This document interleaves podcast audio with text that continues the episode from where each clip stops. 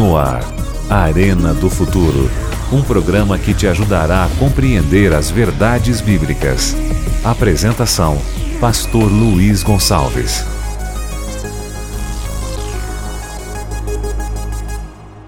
Olá, tudo bem, meus amigos? Sejam muito bem-vindos ao Arena de hoje.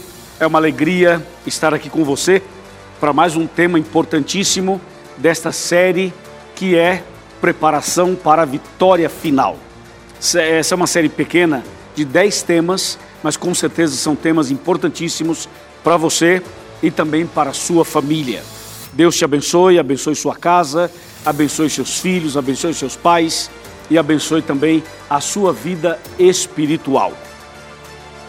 No programa de hoje nós vamos tratar de um tema bastante importante, um tema necessário, um tema que é a base de toda a Bíblia Sagrada e eu tenho certeza que isso vai ajudar você na compreensão do reino de Deus e também da graça, do perdão e da salvação. Por isso, eu quero pedir a você que chame os seus amigos, convide mais pessoas, mande uma mensagem e vamos espalhar, vamos multiplicar esta mensagem com outras pessoas. Está bem? O tema de hoje é o seguinte: esperança no deserto. Prepare o seu coração. No ar, Arena do Futuro. Um programa que te ajudará a compreender as verdades bíblicas. Apresentação: Pastor Luiz Gonçalves. Antes de começar o tema, eu queria só mandar um abraço para você que nos acompanha no Paraná, para você de Florianópolis, para você do Rio Grande do Sul, para você de Mato Grosso, para você de Mato Grosso do Sul, para você de Tocantins, para você que nos acompanha em Brasília, em Goiás, para você do Rio de Janeiro, de São Paulo, para você do Norte, do Nordeste, para você de Minas Gerais, para você de Rondônia, para você que está vendo o nosso programa em Roraima também. Um abraço para você que acompanha a gente nos Estados Unidos, na Europa, na África, na Ásia e também no Japão de forma específica. O Arena não é só um programa de TV, é também um programa de rádio e também de internet. Para você localizar o nosso programa nas redes sociais, é só você buscar por arroba Arena do Futuro. E aí você vai nos encontrar no Twitter, no Instagram e também no Facebook, ok?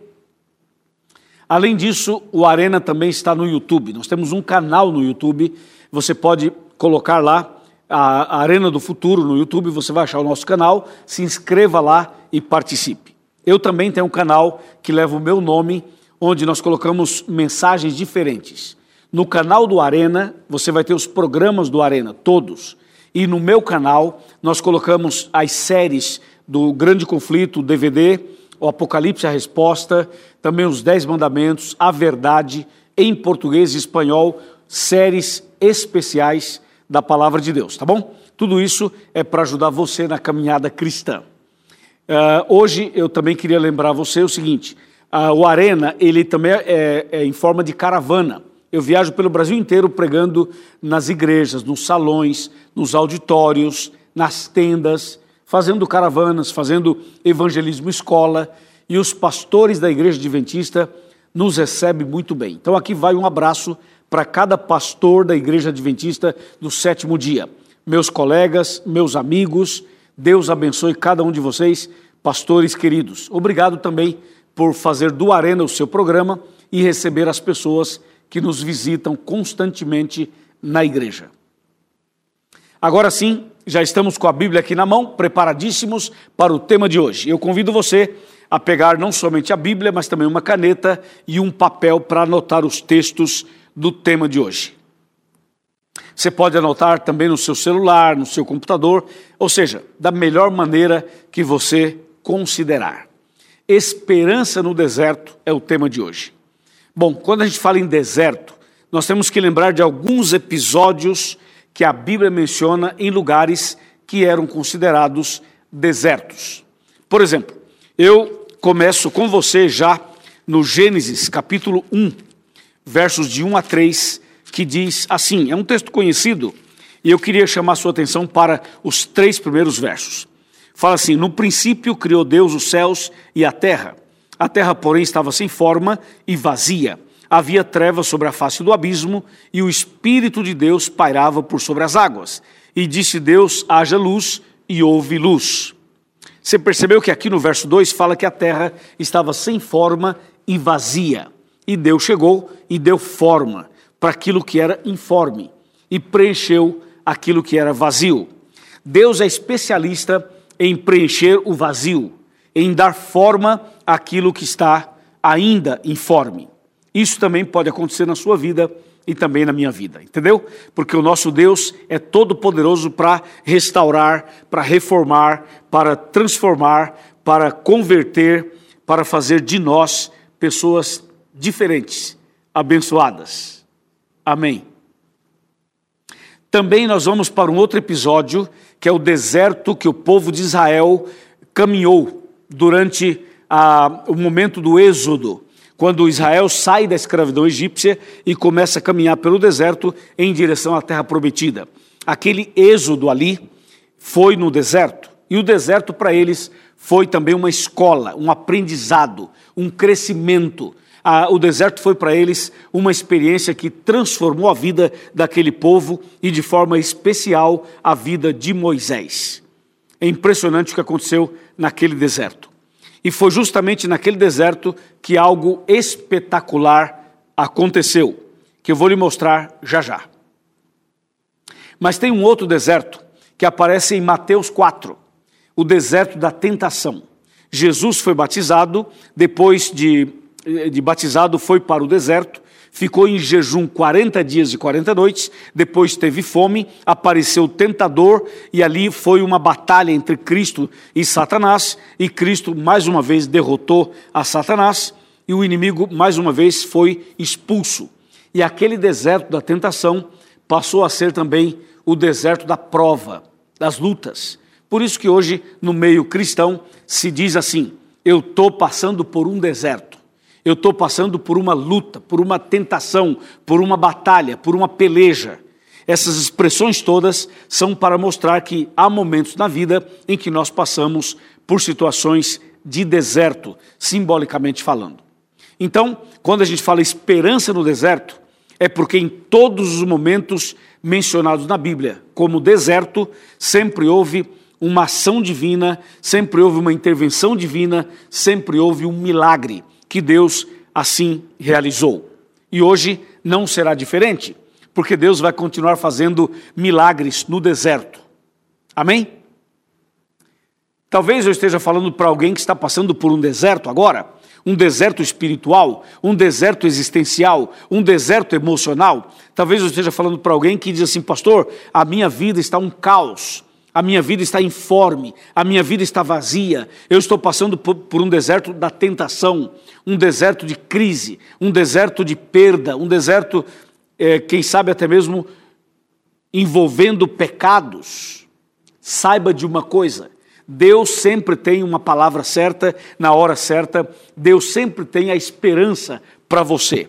Fica comigo no Arena que você vai perceber hoje a mão de Deus sobre você, a resposta de Deus sobre você e você será abençoado, abençoada neste programa. Fica ligado, porque até o final Deus vai mudar a sua vida, Deus vai operar um milagre na sua vida e no seu coração, e esse deserto que você está passando vai acabar e a vitória vai chegar na sua vida, em nome de Jesus. Amém. Você entendeu? Então agora vamos nos concentrar nessa esperança no deserto. Veja só, a palavra de Deus aqui no livro de Êxodo, que é o segundo livro da Bíblia, diz assim: Êxodo, vamos ver aqui, capítulo 25, versículo 8. Pronto, 25, 8. Diz assim: E me farão um santuário para que eu possa habitar no meio deles Deus disse isso a Moisés no deserto. Falou assim: Moisés, você me faça um santuário e eu habitarei no meio do meu povo. Por que Deus falou isso? Deus falou isso porque antes do pecado, a comunicação entre Deus e o homem era face a face. Depois o pecado entrou e o pecado formou uma barreira entre Deus e o homem. E o homem não pôde mais ver a Deus, não pôde mais ver a face de Deus. O homem apenas ouvia a voz de Deus. Mas com o passar do tempo, o homem perdeu até mesmo esse privilégio. Se você for para Apocalipse 3, verso 20, olha só o que diz aqui no 3, 20. Fala assim: Eis que estou à porta e bato. Se alguém ouvir a minha voz, oh, presta atenção, se alguém ouvir a minha voz e abrir a porta, entrarei em sua casa, cearei com ele e ele comigo. Você percebeu? Deus fala assim: Eu estou à porta e bato. Se alguém ouvir a minha voz. Por quê? Porque o pecado foi tão terrível que afastou o homem de Deus de tal maneira que o homem não ouvia mais a voz de Deus. Então hoje o ser humano já não consegue mais nem sequer ouvir a voz de Deus. Há uma confusão. A pessoa não sabe quando é Deus que fala, quando é o diabo que fala, quando é o homem que fala. Às vezes as pessoas misturam tudo, não conseguem discernir a voz de Deus e nem a direção de Deus. Por isso, Deus fala assim: me faça um santuário e eu habitarei no meio de vocês. Sabe o que Deus fez? Deus deu a Moisés uma visão aqui em Êxodo 25, verso 9, tem uma visão. E essa visão foi para mostrar a Moisés o santuário celestial. E aqui tá, está escrito assim, ó, vamos lá. Êxodo 25, verso 9. Fala assim: segundo tudo que eu te mostrar, para modelo do tabernáculo e para modelo de todos os seus móveis, assim mesmo o fareis. Percebeu? Olha só, de novo a primeira parte. Segundo tudo o que eu te mostrar. Essa expressão que eu te mostrar significa que Deus estava, estaria dando a Moisés uma visão. E Deus falou assim: Moisés, eu vou lhe mostrar o santuário celestial e você vai fazer um santuário na terra igual este que eu estou te mostrando. E assim Moisés construiu o santuário terrestre. O santuário terrestre era uma cópia, era uma réplica do santuário celestial. Lá no céu tem um santuário. Quer ver? Eu vou lhe mostrar aqui em Apocalipse 11, verso 19, que diz assim: Abriu-se então o santuário de Deus que se acha no céu. Ouviu? Que se acha no céu. E diz: E foi vista a arca da aliança no seu santuário, e sobrevieram relâmpagos, vozes, trovões, terremoto e grande saraivada. Então está claro que no céu tem um santuário. E Deus mostrou a Moisés esse santuário numa visão. E Moisés então fez um santuário igual o santuário celestial. Qual era o objetivo desse santuário? Era trazer esperança, era a esperança no deserto. Através do santuário, Deus estava mostrando a Moisés e ao povo de Israel, sabe o que? O plano da salvação. É isso mesmo. Deus queria ensinar ao seu povo o plano da salvação e por isso pediu a Moisés que construísse um santuário. Na verdade, algumas pessoas dizem que o santuário era a cruz antes da cruz, porque o santuário tinha um ritual, e esse ritual era para ensinar ao povo o plano de Deus. Ou seja, tudo que aconteceria na cruz, na cruz no futuro, Deus mostrava ao seu povo através dos símbolos lá no deserto. O santuário tinha o pátio, tinha o lugar santo e o lugar santíssimo. No pátio tinha um, um perdão, no pátio tinha uma bacia com água, tinha também um altar de sacrifício. Repito, tinha uma bacia ou uma pia com água e tinha também um altar de sacrifício no pátio. No lugar santo tinha um castiçal com sete lâmpadas, uma mesa com doze pães e um altar de incenso. Isso no lugar santo. No lugar santíssimo havia uma arca de madeira revestida de ouro e, e sobre ela uma tampa chamada propiciatório. E dentro dessa arca tinha três coisas, três objetos, três. Tinha a vara de Arão que floresceu, tinha o maná e tinha também as tábuas dos dez mandamentos. Isso tudo no Santíssimo. Então, toda a mobília do santuário, toda a estrutura do santuário, tudo que havia no santuário era para mostrar ao povo de Deus a mensagem da cruz. Assim foi construído por Moisés o santuário e funcionava mais ou menos assim. O pecador arrependido pegava um animalzinho de é, um animalzinho puro, sem mancha, sem defeito, e aí o pecador colocava a mão sobre a cabeça do animalzinho, fazia uma oração, confessava o seu pecado a Deus, pedia perdão para Deus e ele transferia simbolicamente o seu pecado, a sua culpa para o animalzinho. Em seguida, ele matava aquele cordeirinho, aquele animal. O animal, que era inocente, morria no lugar dele. Aí o sacerdote pegava o sangue do animal, entrava no lugar santo, fazia uma aspersão com aquele sangue, um ritual. Todo dia era feito isso, duas vezes por dia. E uma vez ao ano, o sumo sacerdote entrava no lugar santíssimo.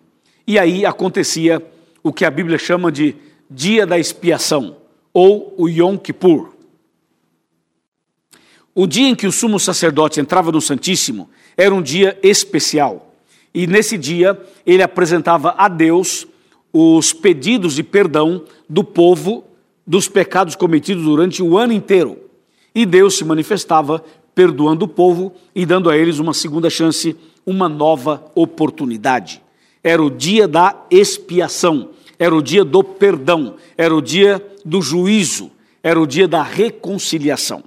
Então, todo o santuário, com todo o seu ritual, era para ensinar ao povo o plano da salvação. Eu vou entrar em detalhes agora para você entender melhor. Veja, aquela bacia com água que tinha na, no pátio simbolizava a palavra de Deus, simbolizava o Espírito Santo e simbolizava o batismo. Aquela água. Entendeu? Aquele altar de sacrifício no pátio simbolizava o sacrifício de Cristo na cruz do Calvário. Está claro? No lugar santo, aquele castiçal com sete lâmpadas, o número sete era uma referência às sete igrejas do Apocalipse. A lâmpada em si representava Jesus, a luz do mundo. Entendeu? E aí veja, o castiçal com sete lâmpadas mostrando a igreja em, sua, em, em, em suas sete fases. Depois, Ainda no lugar santo tinha uma mesa com doze pães. Esses pães eram sem fermento, eram conhecidos como pães da proposição, ou pães asmos. Por quê? Porque o pão ali simbolizava Jesus, e Jesus nunca pecou, portanto o pão não podia ter fermento, porque o fermento era símbolo do pecado. Entendeu? E o número 12 representava as doze tribos de Israel e também os doze discípulos. E o pão era Jesus, o pão da vida. Ok? Ainda no lugar santo tinha um altar de, de incenso. Esse altar de incenso representava as orações, a adoração, o culto que nós fazemos a Deus. Aí entrando no Santíssimo, tinha a arca da aliança. E dentro da arca tinha a vara de Arão. A vara de Arão era um símbolo de que Deus está no comando, de que Deus dirige a sua igreja, que Deus dirige os destinos do seu povo e da humanidade. E aquele maná que estava ali era um símbolo da providência de Deus. Deus não desampara os seus filhos, Deus cuida de cada um dos seus filhos. O maná simbolizava providência. E as tábuas da lei representava amor e justiça, porque aquela lei eram os dez mandamentos e eram símbolo também do juízo final, porque todos nós seremos julgados com base nos dez mandamentos. Assim era todo o santuário e a sua mobília. O cordeiro simbolizava Jesus, o sacerdote simbolizava Jesus, o sumo sacerdote simbolizava Jesus, o sangue derramado era símbolo do sangue de Jesus. O sacrifício era símbolo do sacrifício de Jesus. Portanto, tudo o que havia no santuário apontava para Cristo. Quando eu digo esperança no deserto, eu estou dizendo que Jesus era a esperança deles, porque naquele tempo eles tinham que crer no Jesus que viria. Era fé no Cristo que viria. Hoje, nós temos que ter fé no Cristo que já veio. Entendeu ou não? Hoje nós temos fé no Cristo que já veio. Naquele tempo eles tinham que ter fé no Cristo que viria. Em outras palavras, a salvação sempre foi pela graça mediante a fé. Sempre. A salvação é pela graça mediante a fé. No caso do Velho Testamento, era fé no Cristo que viria. E no caso hoje do Novo Testamento, era fé ou é fé no Cristo que já veio. Mas sempre foi pela fé. Entendeu? Agora eu pergunto a você, uma perguntinha assim só para a gente dialogar. O que é mais difícil? Crer naquele que virá ou crer naquele que já veio? O que, que é mais fácil? Crer no que já aconteceu ou crer no que está por acontecer? Parece fácil, né? Mas não é tão fácil. Porque naquele tempo, antes de Cristo, eles tinham que ter fé no Cristo que viria, e aquele cordeirinho que era morto era símbolo do Cristo que viria. Hoje, nós cremos no Cristo que já veio. Então, a dificuldade é a mesma, a luta é a mesma e a bênção também é a mesma.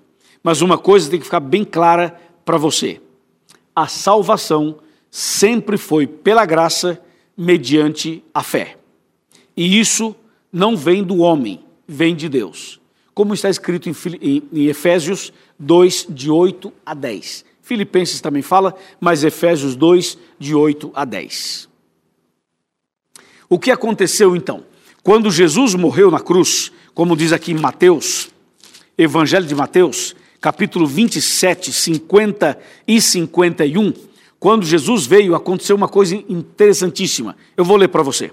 Pega a sua Bíblia aí, pega a Bíblia, abra comigo em Mateus 27, 50 e 51. Diz assim: E Jesus, clamando outra vez em grande voz, entregou o Espírito. E eis que o véu do santuário se rasgou em duas partes, de alto a baixo, tremeu a terra e fenderam-se as rochas. Aqui tem uma frase curiosa, escuta essa. Escuta essa o véu do santuário se rasgou de alto a baixo. Isso quer dizer que quando Jesus morreu na cruz, o ritual do santuário acabou. Porque aquele véu era que separava o santo do santíssimo. Era uma cortina grossa e alta. O homem não conseguiria rasgar, muito menos de cima para baixo. E a Bíblia diz que o véu se rasgou de alto a baixo. Tremeu a terra e fenderam-se as rochas, mostrando claramente que ali teve uma influência de Deus, uma ação divina, mostrando que todo o ritual do santuário chegou ao final. Assim foi durante todo o Velho Testamento. Esse santuário era um, uma tenda portátil. Eles montavam e desmontavam o santuário e fizeram isso 41 vezes durante toda a caminhada no deserto. Hoje, nós sabemos que o santuário acabou, não existe mais, não precisamos mais fazer sacrifícios de animais. Hoje, o santuário que está em vigor é o santuário celestial. Entendeu? Agora escute uma coisa. A salvação continua sendo pela graça mediante a fé. Só que esta salvação não anula a lei. É aí que muitos se atrapalham. A salvação, que é pela graça mediante a fé, não anula a lei, os dez mandamentos. Eles permanecem em vigor e permanecerão para sempre. Outra coisa importante: a mensagem do santuário é a mensagem central da Bíblia. Tudo na Bíblia gira em torno do santuário, tudo. Desde o Velho Testamento, o sacrifício de Cristo, o Novo Testamento, o Apocalipse, tudo na Bíblia gira em torno do santuário. Se você então não entende o santuário, se você tira o santuário da estrutura bíblica, então a Bíblia toda pode ser lançada por terra, porque daí não tem nenhum valor. Toda a mensagem, toda a estrutura da Bíblia, tudo que a Bíblia apresenta está centrada, está baseada, estruturada no santuário. Entendeu? Agora que você entendeu tudo isso, é importante saber que hoje Jesus está no santuário celestial, no Santíssimo, no lugar Santíssimo, intercedendo por nós. Eu vou te mostrar esse texto, mas eu quero mostrar o texto convidando você para chegar mais perto, entendeu? Para você vir aqui e sentar comigo no meu sofá, aqui na minha poltrona. Pode vir, pode chegar. Eu quero convidar você para vir aqui porque eu vou ler um texto da Bíblia e com esse texto nós vamos então analisar o que Deus está fazendo hoje e o que Ele espera de você e de mim. Vamos abrir a Bíblia Sagrada no livro de Hebreus 9, 24, que diz assim: escuta aí.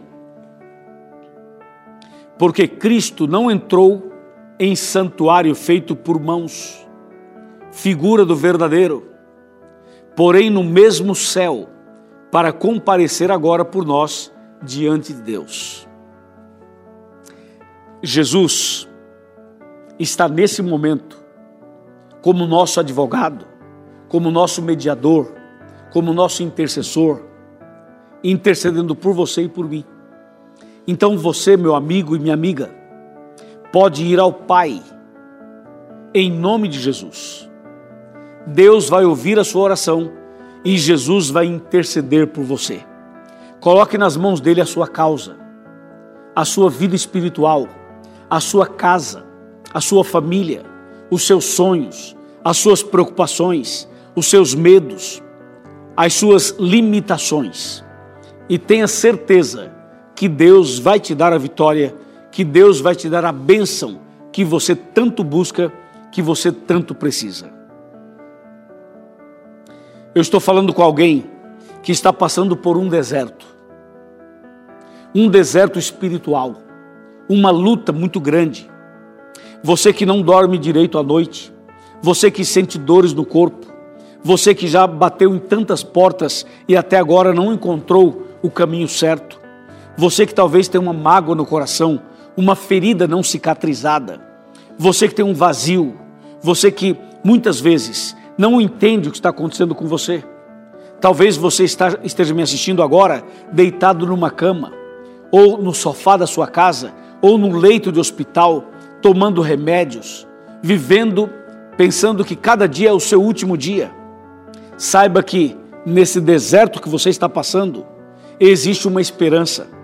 A esperança no seu deserto é Cristo, é o Cordeiro de Deus.